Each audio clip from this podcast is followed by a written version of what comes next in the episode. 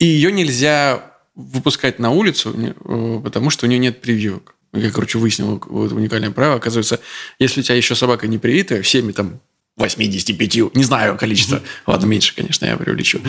Вот такая работа. Драматизировать.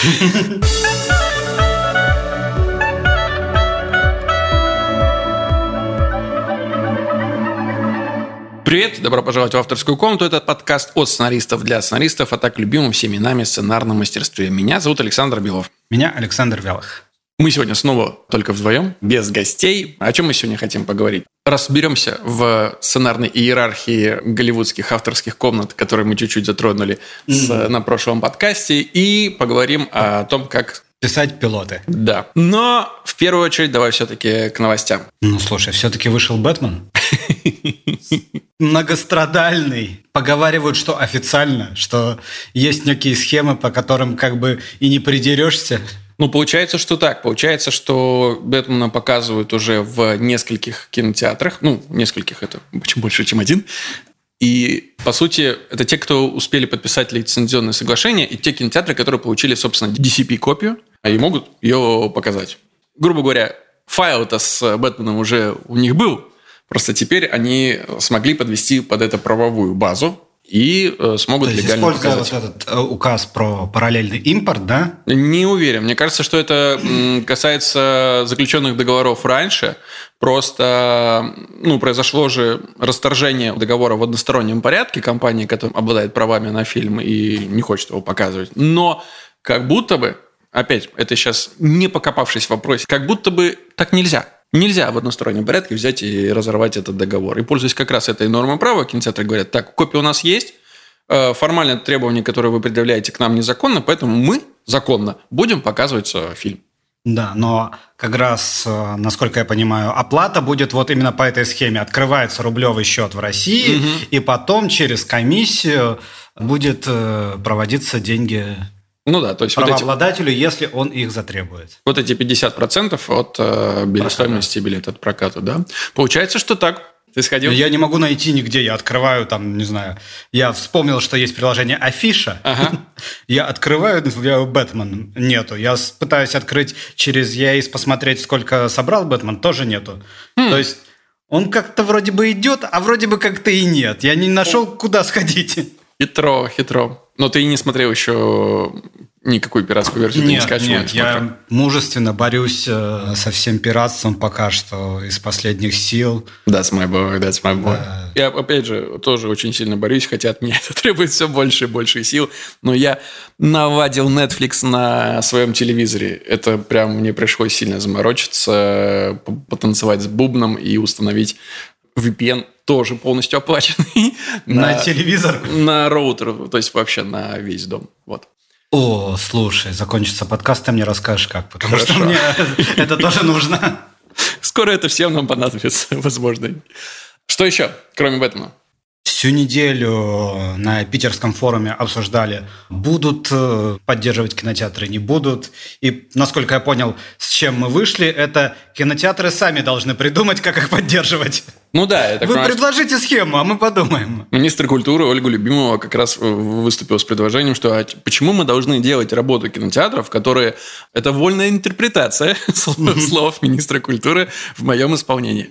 Неплохо жили сети кинотеатров, до пандемии, а когда начались сложности, они нуждаются, собственно, в поддержке, но при этом не предлагают версии, как бы их поддержать. А, вот прямая цитата. Ни одна российская сеть не предложила российским родителям забрать на 4 часа в день ребенка и вернуть его счастливым в аквагриме и посмотревшим кино. Вот такое предложение. Очень зря, кстати, ни одна сеть так не сделала. В принципе, ну, здравые вещи здесь предлагаются. Да, да, да. Сети предложили, по-моему, сразу, что э, нам просто нужно там, по-моему, сколько они просили, 6 миллиардов, что да. ли? Просто... И, все, и все будет нормально. Да, да, просто деньгами. Да. И дайте, все. Дайте нам деньгами, пожалуйста. Была версия, что вы говорите? Не предлагали. Предлагали, просто вам не понравилось. Ну, 6 миллиардов безотчетных денег. Вот Министерство культуры ждет предложений от кинопрокатчиков, от сетей кинотеатров. Ну, на законодательном уровне готовы их поддержать. Просто предложите идеи, что вы можете сделать, чтобы себя сохранить, а мы это поддержим. И не хочет за, э, придумывать за них. Что, в принципе, тоже логично. Люди не любят выполнять не свою работу. Ты что-то узнал, видимо, за неделю про иерархию сценаристов. Ты чертовски прав, да, потому что меня одолела э, эта информация. Э, Гульжан упомянула про 8 должностей авторов в авторских комнатах в Голливуде. Если... В Древнем Риме было. Там 8 ступеней, что ли, или тоже сколько-то ступеней развития.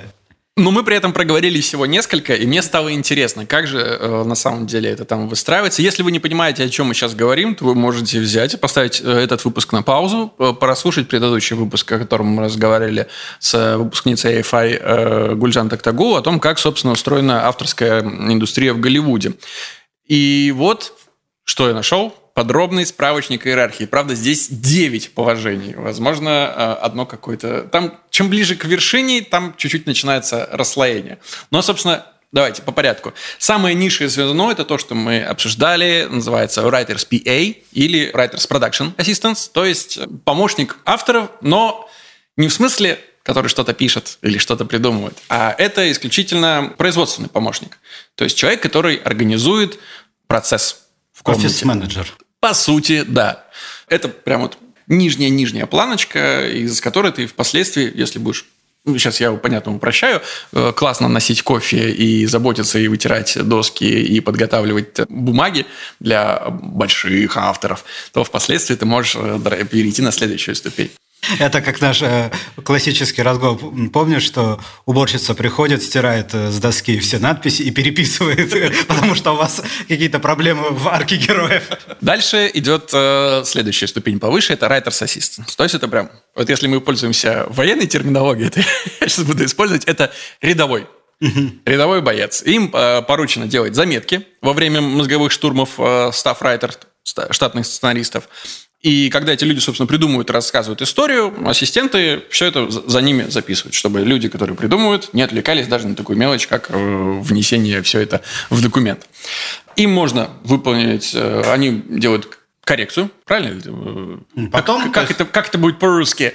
Ну, собственно, да, правит сценарий, это даже до грамматические ошибки, объединить все эти заметки, страницы, потому что, ну, вот, например, то, что мы сейчас столкнулись на читке, когда два разных автора пишут каждый свою серию, но в одном сезоне одного сериала, то могут отличаться, например, названия объектов. Да, кто-то называет да, это... Привести спорт... все объекты к одному... Конечно. Чтобы второй режиссер, не, у него не взрывалась голова, что Дю США и спортивная школа – это один объект, а не два разных. Поэтому они, Writers Assistant, приводят это в один какой-то общий удобоваримый вид. И плюс э, стаф-райтеры, собственно, штатные сценаристы могут э, просить своих помощников сделать необходимые исследования, э, покопаться там в интернете, набрать какую-то фактуру, может быть, сделать какое-то сценарное интервью и так далее. Дальше мы переходим, собственно, к стаф-райтерам, штатные сценаристы, это, ну, у нас получается, кто здесь? Капралы такие, чуть, чуть повыше. То есть, вроде бы они выглядят как э, рядовые, но на самом деле у них больше власти. По сути, это люди, которые сидят в авторской комнате, участвуют в брейншторме, придумывают, предлагают идеи касательно персонажей, касательно истории, но все равно это не офицерский состав. И вот почему. Это как раз то, о чем говорила Гульжан. Эти люди получают деньги за время своей работы, зарплату за неделю. При этом, это то, что касалось э, обсуждения попадания в титры, они присутствуют в общих титрах, но в титрах конкретной каждой серии они не попадут. Никаких э, residuals, которые полагаются авторам, им не положено. То есть отработали, ну, допустим, там полгода, 6 месяцев на 4 недели, помножили, вот ваша зарплата, спасибо большое, всего доброго, если там не продляется на следующий сезон. Поэтому как бы здесь есть немножко, может быть, не совсем справедливость, что эти люди могут придумать даже какие-то ключевые моменты, там, какой-то классного героя придумать или какой-то классный поворот. Но не пойдет никуда дальше, это не, не зачислится им в титры. Это пойдет, скорее всего, тем самым story-editor. Кто это такие? Хотя казалось бы, что это редакторы, да, вот мы в прошлый раз как раз на этом запутались. Потому что в России редакторы – это совсем другие люди, которые не относятся к написанию. Это лишь люди, которые предлагают свои правки. И наоборот, они не должны быть вовлечены в написание историй, потому что это сбивает объективность. В голливудской сценарной комнате story editors – это сержант, грубо говоря. Это кто-то уже выше штатного сценариста, разница их, по сути, лишь в том, что story editor – это тот, кто гарантированно, гарантированно получит как минимум одну серию для написания. Соответственно, это уже и титры, это уже и выплата отдельно за серию, я не помню, сколько там говорил Гульджан, 30 тысяч долларов да, за серию, ну или там больше. Ну и плюс оплата у них выше, чем у Staff Writers. Дальше идут сопродюсеры. Это не то, что мы понимаем под сопродюсерами. Это, по сути, еще поднявшиеся на ступеньку сценаристы, которых просто чуть больше власти в принятии решений. Да, они пишут и участвуют в комнате. Да, они получают серию на то, чтобы ее расписать и получить за нее кредит. А, но еще они могут э, принимать решения на уровне кастинга. Вот этот персонаж подходит нам, вот этот не подходит. С их мнением считаются. Дальше мы идем и добираемся до продюсеров. То есть есть сопродюсеры, угу. пятая ступенька, есть продюсеры, капитаны. Это такие самые опытные, заматеревшие. У них, скорее всего, за плечами уже не один сериал, если они э, пишут новый, или они, скорее всего, не отработали ни один сезон на этом сериале. Они берут на себя дополнительные обязанности, помимо написания сценариев, точно будут иметь право голоса в кастинге, точно будут участвовать в обсуждении производства, как раз, собственно, читки с э, производственным цехом, в творческом направлении. Э, штатные писатели отчитываются перед продюсером. Вот здесь, собственно, первый момент, когда у нас прямая иерархическая ответственность. Третья ступень – это супервайзинг продюсеры, полковники. Если вы штатный писатель, то это высшая точка. Вот до этого момента ты как бы писатель в комнате, супервайзинг продюсер. Все, ты добрался. Дальше уже ты выходишь в экзекутив. То, что мы понимаем как исполнительный, но не то, что в России является исполнительным. Продюсеры супервайзеры – это сценаристы высшего уровня, у них огромное количество обязанностей, они непосредственно работают с авторской комнатой, они управляют авторской комнатой, то есть они ежедневно находятся в этом процессе. А, ну и, естественно, все уже на производственном тоже э, принимают решения и влияют на историю. Когда экзекутив, продюсер и шоураннеры недоступны, за все отвечает э, супервайзинг продюсер. СО, исполнительные продюсеры, э, собственно, генералы нашего шоу. Это исполнительные продюсеры, любой исполнительный продюсер, но не шоураннер. По сути, это второе лицо в управлении сериалом. Это может быть не один человек, ну, как правило, их несколько, поэтому и СО, экзекутив продюсеры.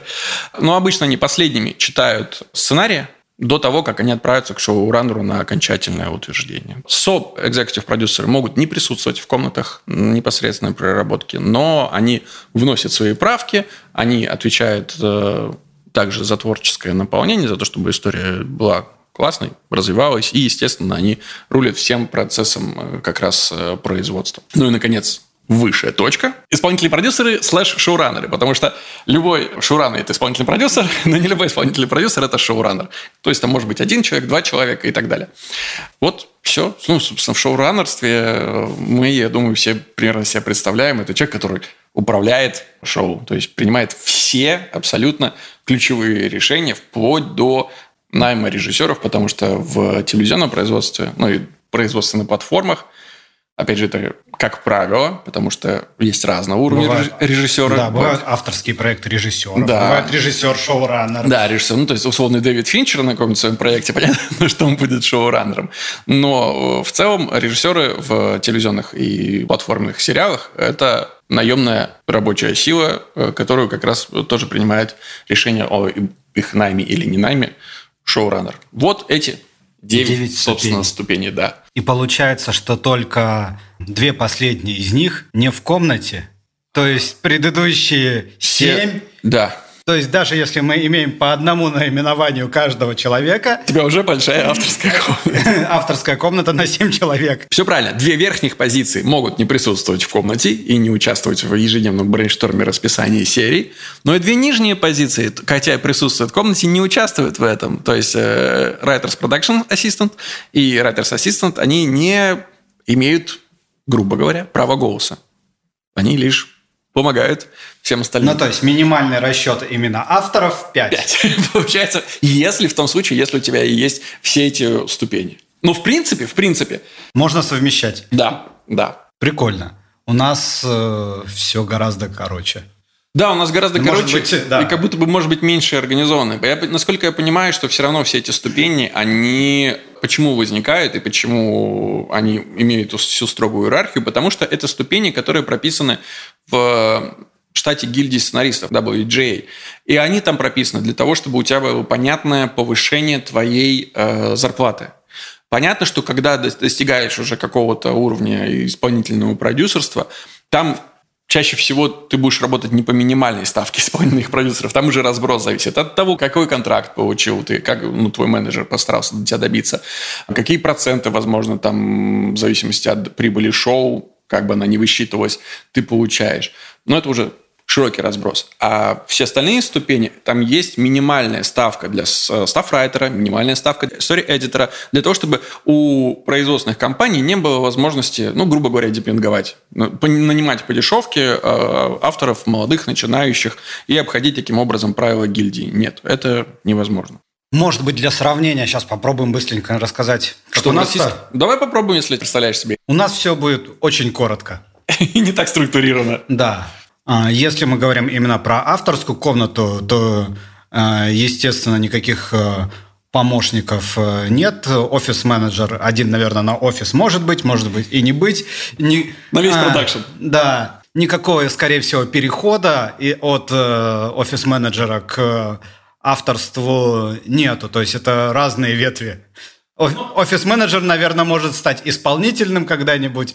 Чаще всего я говорю о том, как обычно бывает, а не о том, что... Ну, есть, да. исклю... есть исключения, которых э, стоит помнить, потому что невозможно, ну, как мне кажется, возможно, я романтизирую нашу профессию, невозможно не присутствовать в комнате при разгонах и не заразиться этим, и не попытаться, и не почувствовать, что ты тоже э, на это способен, тоже к этому готов. Например, ну, не знаю, если ты переводчик, в комнате с иностранным консультантом. Это да, но... Аня, привет. Да.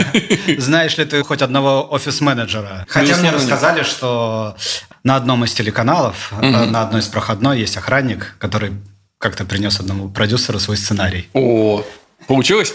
Нет. Но он попытался. То есть э, заразиться э, легко, э, написать сложно. Нужно заразиться и очень долго болеть.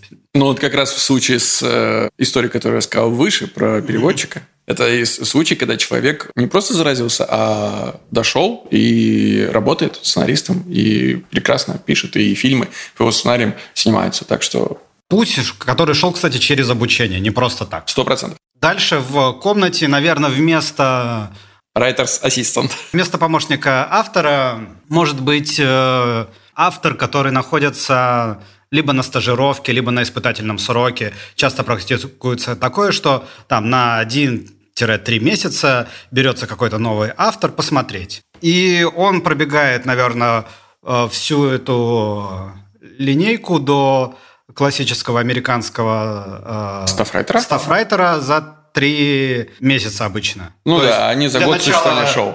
Да, он сидит молча, потом начинает что-то записывать, потом начинает робко что-то предлагать, более уверенно получает расписать серию. Если он прошел все эти этапы удачно, он может стать автором или безработным. Там как получится. Но сразу хочется обратить внимание на ключевые ошибки, которые можно допустить в этот период. Это первое. Слишком долго молчать. Если ты просто привыкаешь молчать и записывать, и не включаешься в работу комнаты, ну, по сути, в тебе нет необходимости. Люди это чувствуют. Вот буквально полгода назад такая история была и, собственно, в нашей комнате. Вторая ошибка, наоборот, говорить слишком много. Я не знаю, не, знаю, что такое говорить слишком рано, потому что когда, если ты говоришь э, что-то классное, ну, не может быть, ты чего? Ты сказал слишком классно, но слишком рано. Помолчи Подожди. пока. Да. Мы, сейчас... мы пока еще нигде не застряли, поэтому ты со своей классной идеей еще пока обожди в сторонке. Нет, надо чувствовать, когда говорите человек, конечно, это, самое, возможно, самая сложная задача, по крайней мере, для меня была. Почувствовать, что твоя идея может принести пользу и набраться смелости и взять ее вдруг и высказать. Ну да, тут одновременно и придумать, и понять, когда сказать. Да понимать какую-то иерархию, это да, это не просто, но все равно, мне кажется, есть дальше момент, когда тебе дадут что-то написать, и здесь у тебя будет возможность сесть, подумать и написать. Я просто помню историю, которой я переживал очень сильно. Вот буквально там в первые, наверное, полгода своей работы мы как раз начали писать второй сезон физрука. Угу. И еще не было никаких общих широких идей о том, как будет этот сезон строиться. Я помню, что у меня возникла одна сумасшедшая мысль. Угу. Но я думаю, что она настолько сумасшедшая, что ее не стоит предлагать. Что я буду выглядеть идиотом в ваших э, собственных глазах mm-hmm. остальных, кто присутствует в комнате. И я сидел с ней, сидел, сидел, думал, сейчас я наберусь, сейчас я наберусь. И так набирался, наверное, несколько недель, до тех пор, пока... Кто-то не сказал я? Антон Щукин. Не пришел продюсер и не сказал, слушайте, а что если псих вдруг понимает, что он гей? И эта история потом никуда не пошла. Но в тот момент, когда Антон ее предложил, я подумал, я сидел здесь с этой идеей, она была у меня вот, а теперь что я скажу? Да, да, я думал точно так же. Вот это будет максимально неудачным выступлением. Ну вот э, спустя время я сказал бы, что ты был прав. Что помолчал? Да, что это действительно никуда. Ну, классно, что он пришел, сказал. Возможно, да, с его получ... позиции было... Но я получил какое-то подтверждение, что, в принципе, это была как некая индульгенция ну, не такие плохие твои идеи. Ты, да, можешь, да, ты да, можешь да. начать их озвучивать. И в следующий раз, когда ты уже смело предложил, что Фома просыпается, как бы обмочившись. Да. Смелость. Смелость в идеях должна быть. Так, что дальше? Э, от штатных сценаристов, от, э, от сценаристов на стажировке, собственно, есть штатные Да, можно перейти в э, штатного да. сценариста, который в штате в авторской комнате пишет сериал. Да, и скорее всего у тебя действительно тоже как и... И ты распишешь серию, распишешь скорее серию. всего, потому Может... что обычно в авторской комнате немного людей, а, а серий а меньше много. Серий меньше восьми, да. А то и бывает и 16, а бывало или жирные времена, и 20 серий, как, как минимум. Скорее всего, скорее всего, если ты пишешь первый раз, то после тебя это все перепишут, и дай бог там фрагменты твоего творчества останутся, но именно первый шаг получится сделать. И обычно, даже если после тебя это все переписывают, титры у тебя не забирают. И деньги все равно получаешь ты за да. серию. Даже да. если переписывают. Да. Что не можешь не радовать. Вот. Следующая позиция – это креативный продюсер или хедрайтер. Тут... В зависимости как от продакшена могут отличаться названия, но... Но, по сути, это человек, который управляет авторской комнатой. Да. И дальше Тут э, существуют разные варианты э, в зависимости от циклов. Либо этот же креативный продюсер пойдет дальше снимать, угу. либо он пойдет э, писать следующий сезон, а снимать пойдет еще один креативный продюсер, или все доверит режиссеру. Здесь у нас уже хаос усиливается. Опять же, в зависимости от продакшена, в зависимости от того, как продакшн работает э, с заказчиком, будь это платформа или телеканал, здесь уже могут отличаться. Да, если у вас есть какой-то э, потоковый сериал, скорее всего, ну, вы не сможете тормознуть всю авторскую комнату на там, период 2-3 месяца съемки и э, выделить собственно, одного из главных авторов или даже нескольких на то, чтобы он присутствовал на площадке и ничего не писал в этот период. Да, а потом еще монтировал. А потом еще монтировал. Да, но, но минимум полгода надо выключить да. человека. Ну, то есть, в целом, они могут принимать участие, но, естественно, степень загрузки авторской комнаты ну, она значительно снижается, если там один, два, три человека, ну, как, допустим, в нашем случае – люди отправляются на площадку э, работать. Дальше у нас, э, наверное, будет продюсер э, продакшена. Ну да. Ген-продюсер продакшена, который производит этот проект по заказу канала, платформы или там для кинотеатров делает. Он может даже не участвовать, и он, скорее всего, не участвует э, в непосредственно разгонах, брейншторме и написаниях. Он, ему пичет серии, ему пичет идеи, ему пичет персонажа, арки сюжета. Он говорит, да, нет, утверждает, может, в каких-то моментах э, додумывает, предлагает решение. Все, опять же, в зависимости от того, как строятся отношения, или просто да, да, нет, нет. Да, может быть, у креативного продюсера высокий кредит доверия, и он принимает основные творческие решения. Но как бы визирует это... В любом случае генпродюсер продакшена, так как, скорее всего, он отвечает за деньги. Да. Он рискует деньгами. Будем ли мы двигаться дальше по этой иерархии? Потому что мне кажется, что дальше люди уже не влияет на написание. Ну, то есть, да, они влияют, могут какие-то быть правки э, и от э, креативных продюсеров телеканала, и от генеральных продюсеров телеканала. Они часто даже могут не иметь отношения к творчеству, могут иметь отношение к политике телеканала, к производству. Да, дальше уже далее. подключаются со своими правками юристы, там очень много людей, и их, наверное, не удастся встроить в, в эту магистраль, по которой двигаются сценаристы. То есть да, сценарист может туда попасть, конечно, на одну из этих позиций, но это уже не классический. Я думаю, даже ген-продюсер продакшена это уже ну, не совсем позиция. Я объясню, э, в какой момент. Я, поним, я понял, в какой момент нужно останавливаться в нашем случае, для случая нашего подкаста. Это позиция, на которой в случае правок сверху ты возьмешь и перепишешь серию. То есть это останавливается, ну, на креативном продюсере высшая точка.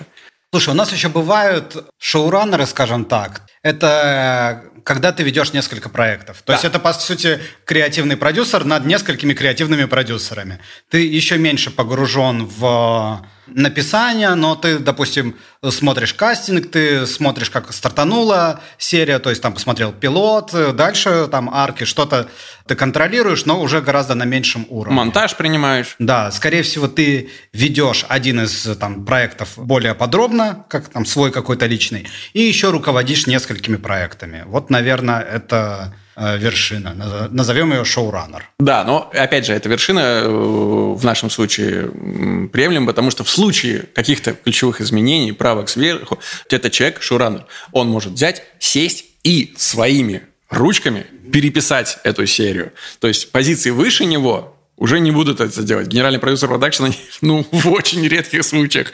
Это не всегда даже человек, который работал сценаристом. Поэтому Шурана это будет тот человек, который будет либо сам переписывать, либо делегирует это более низким уровнем. Он может сочетать в себе и там, позиции ген-продюсера продакшена, допустим, у нас есть э, продакшены имени какого-то шоураннера, да, типа там да. Ильи Куликова. Или Куликова. Но это все равно в основе своей сценарист. Да. да. Разобрались? Кажется, да. Ух, это было непросто. Еще одна тема, которую мы сегодня хотели обсудить. Про пилоты чуть поговорить. И больше, наверное, про то, как э, написать пилот так, чтобы его купили, хотя бы имели возможность купить. Поясни, почему ты захотел поговорить на эту тему. Я сейчас по роду своей деятельности читаю очень много пилотов, угу. и бывают э, даже неплохих. Но часто они не подходят по формату. И меня удивляет, что а, люди никак об этом не задумываются, или, может быть, задумываются, или они думают, что, возможно, канал прогнется под наш гениальный пилот. Э, я не знаю, чем руководствуются люди, причем это как начинающие сценаристы, так и продакшены. Крупные продакшены делают так же. И хотелось бы, наверное, предостеречь будущее поколение сценаристов от э, такой простой ошибки, которую можно допустить в самом начале. И по сути поговорить на самом деле про два пути написания пилота. Есть один путь, который называется Пиши историю, которая тревожит тебя. Угу. Исходи из своей боли, из своей правды. Пиши то, как, то, как ты думаешь. И есть э, другая позиция. У канала или у платформы есть э, очень четкий формат и очень четкие запросы. Угу. И как э, выбрать этот путь. Как пройти по одному из них, не убив себя сценариста, это очень непросто. Ты бы какой путь выбрал? Я бы, конечно, выбрал первый. Ну, потому что мне кажется, что для человека, который только начинает, ты же меня спрашиваешь, как угу. человека, который только начинает этот путь, кажется, что эмоционального запала, ресурса внутреннего для того, чтобы проработать над сценарием, а это требует невероятное количество сил – нужно, чтобы он был подкреплен вот этим внутренним желанием что-то рассказать. Иначе черпать сил будет неоткуда. Чаще всего ну, с людьми, которые я разговариваю, которые пытаются, хотят что-то очень сильно написать, но при этом не работают еще пока что сценаристами, я слышу, что ну, это очень тяжело иметь основную работу, а еще как хобби э, писать сценарии просто не хватает ресурсов. И я их прекрасно понимаю. Я работаю сценаристом, меня не хватает ресурсов, чтобы написать это толком сценарий. Это тяжело, действительно.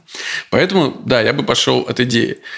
Но тогда велик шанс, что ты принесешь э, шестисерийное фэнтези. Очень велик. Которое тебе очень будет нравиться, но его никто не сможет даже купить, даже рассмотреть на покупку. И это разобьет твое сердце, которое ты писал с такой трудом и любовью историю 6 лет. Вот в этом это как раз и загвоздка. И мне кажется, причина, почему каналы и продакшены получают большое количество неподходящих им э, сценариев, и им требуется вот эта вся бесконечная фильтрация. И мы обсуждали это на прошлом подкасте, опять же, с Гульжан, что в Голливуде существует этот фильтр менеджеров и агентов, через которых ты только можешь отправить свой сценарий с продакшеном, э, телеканал или площадки, неважно. Вот у нас сейчас в условиях нашего бывшего ли бума, продолжающегося, сейчас пока это все еще не до конца понятно, все равно есть ощущение, что нехватка авторов. Не в том плане, что прям, блин, нам нечего снимать, но в том плане, что если бы набралась критическая масса, то повысилось бы качество, и люди бы такие, так, а мне снять что? Вот это, вот это, вот это или вот это? Ну, то есть, по крайней мере, появился бы выбор и выбор качества. Да, сейчас э, ситуация такая, что все, что соответствует определенному качеству, и стопудово снимается. Более-менее хорошо написано, да, это уже можно снимать, это уже, э, уже снимается. Соответственно, э, если бы было больше предложения от профессионалов или очень э, высокого уровня любителей, то и качество бы снимаемого бы выросло. Да, многие истории остались бы, из тех, которые сейчас снимаются, остались бы за бортом. Ну и слава богу, вот если честно. Может быть. Сейчас есть такие ощущения, что и слава богу. Некоторые проекты могли бы и не выходить.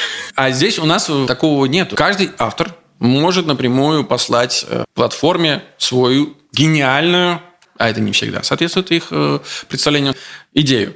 Первое, что сделал Соколовский, придя на Иви, он говорит, я закрыл этот почтовый ящик, потому что это просто склад графомании.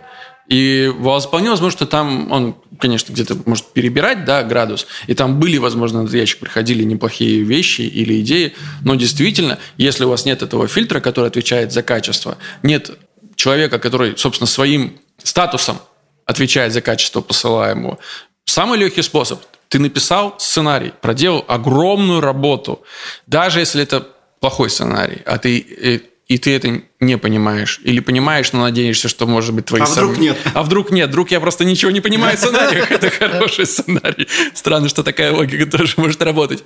Минимум, что ты можешь сделать, это отправить просто вовсюда.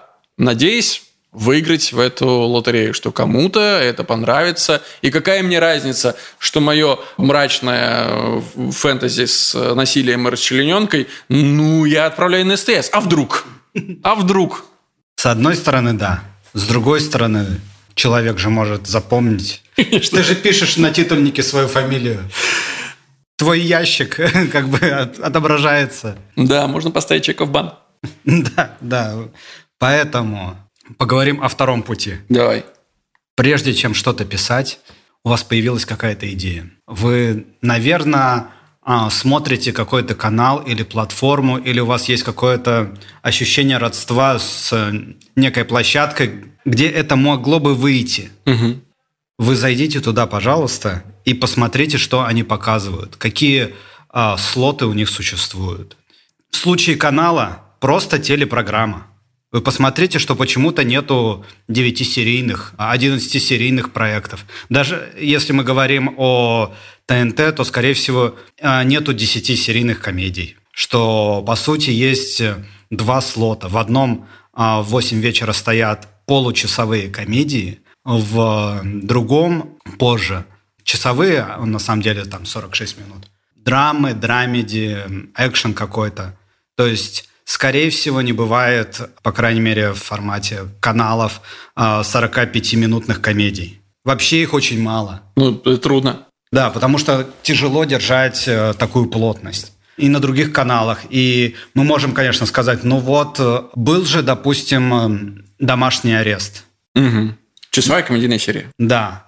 Но это классическая ловушка, в которую попадают начинающие сценаристы. Угу. То есть, по сути, их вопрос формулируется так. Почему Семену Слепакову можно так делать, а мне нельзя? И мне кажется, ответ очевиден, если его сформулировать именно так. Да.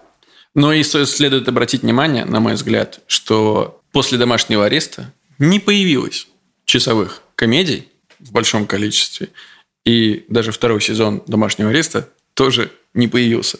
И это, ну, может дать нам какой-то намек, в какую сторону следует двигаться. Да. На самом деле будут еще, насколько я знаю, часовые комедии, угу. но это очень штучный товар от мастеров своего дела. И, наверное, к этому можно будет прийти, имея такой же статус. То есть э, спрашивать, почему мы не играем в Лиге Чемпионов, хотя я вот во дворе тут неплохо набиваю, это достаточно наивно, мне кажется. Также и с платформой. Посмотрите топ просматриваемых сериалах. Благо, их с удовольствием и на главной странице выкладывает платформа всегда. посмотрите, что там лежит. И если там нет такого проекта, как э, вы хотите написать, то задайте себе, наверное, вопрос, а поменяет ли платформа свои правила ради такого гениального сценария, как у меня? Возможно, да, возможно, нет. Это просто надо спросить у себя. То есть, если вы берете за пример исключение, на старте есть Карамора. И вы думаете, угу, полумистика, полуфэнтези, ну, достаточно такой свободный жанр, хай-концептовый. Не дешевый. Не дешевый. Хорошо. Мой стимпанк, драма стимпанковая, ляжет сюда. В принципе, это созвучно Караморе. И вы пошлете этот проект на старт, в котором такой проект один, а преобладающее количество все равно социальные драмы, то, скорее всего, ваши шансы даже не соотношение одна Карамора ко всем остальным социальным драмам, а еще меньше, потому что Карамора зашла туда не просто так на старт, а с Данилой Козловским уже, и это, соответственно, еще повысило ее шансы. То есть ваши, соответственно, снижаются шансы на еще одного Данилу Козловского, как да, минимум. плюс надо понимать, что шла она туда около там 7 лет. Да, все верно. И в другую сторону, как раз про то, что ты говоришь. Если вы вдруг присылаете свою работу, и она чисто формально, по жанру, по хронометражу, соответствует формату телеканала или площадки, куда вы это отправляете, это уже большой плюс. На вашу работу начинает смотреть как на работу профессионала. Даже если она работой профессионала не является, вы лишь талантливый любитель. Но взгляд и подход к вам уже будет другой. Чисто из-за технических формальных признаков. Да, понятно. Здесь вы встречаетесь со следующей проблемой. Ваш э, проект становится э, в ряд таких же проектов от других которые выбирают для показа или для, там, для того, чтобы снять. Но вы хотя бы участвуете в этой борьбе. Вы все бегуны, и вы все бежите. Нету пловца, нету самолета, вы, как бы, вы все в одном жанре, вы все на одних дорожках, и дальше уже вы можете хотя бы соревноваться. Да, это сложно, да, вам нужно соревноваться э, с другими талантливыми ребятами, которые тоже понимают э, формат и тоже сделали все правильно и прислали как надо. Но это уже честная битва. Мне кажется, что еще ошибкой частой может являться, опять же, сужу по себе и по своим ощущениям.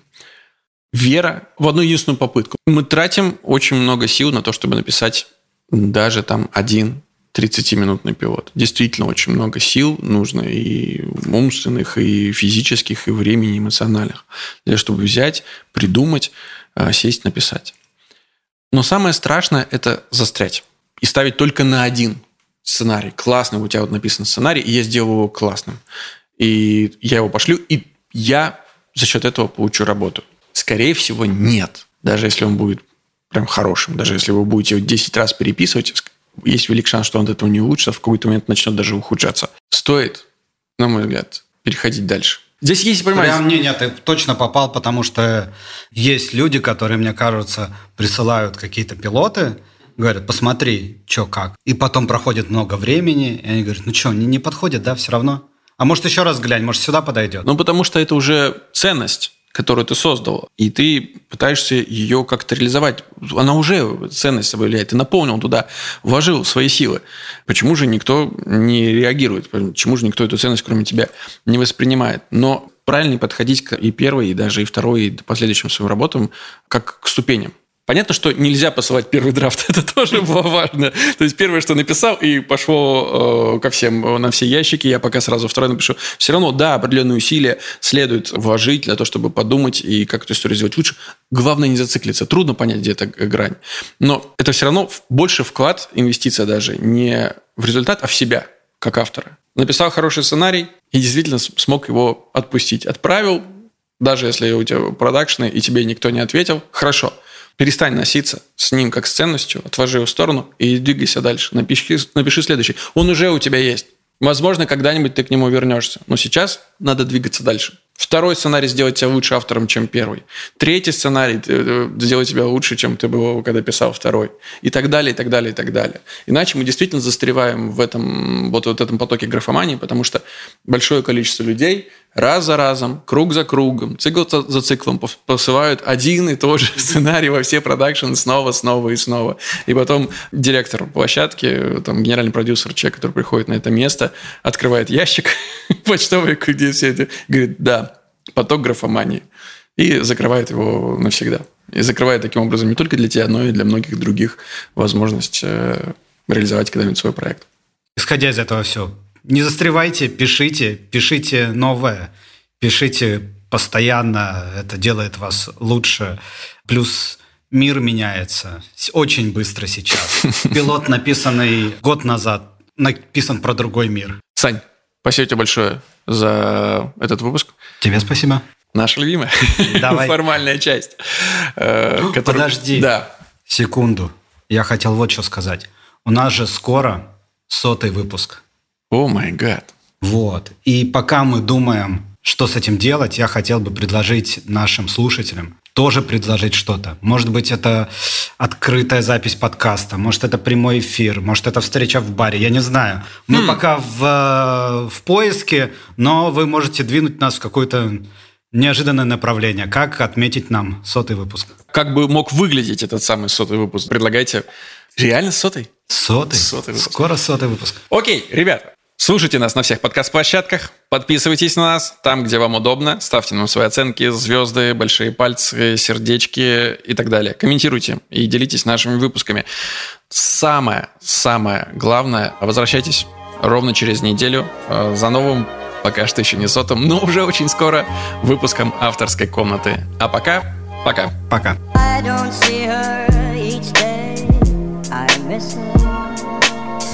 Gee, what a thrill each time I kiss her. Believe me, I've got a case on Nancy with a laughing face. I don't see her each day, I miss her. Gee, what a thrill each time I kiss her. Believe me, I've got a case Nancy with a laughing face. I don't see her each day, I miss her. Gee, what a thrill each time I kiss her. Believe me, I've got a case on Nancy with a laughing face.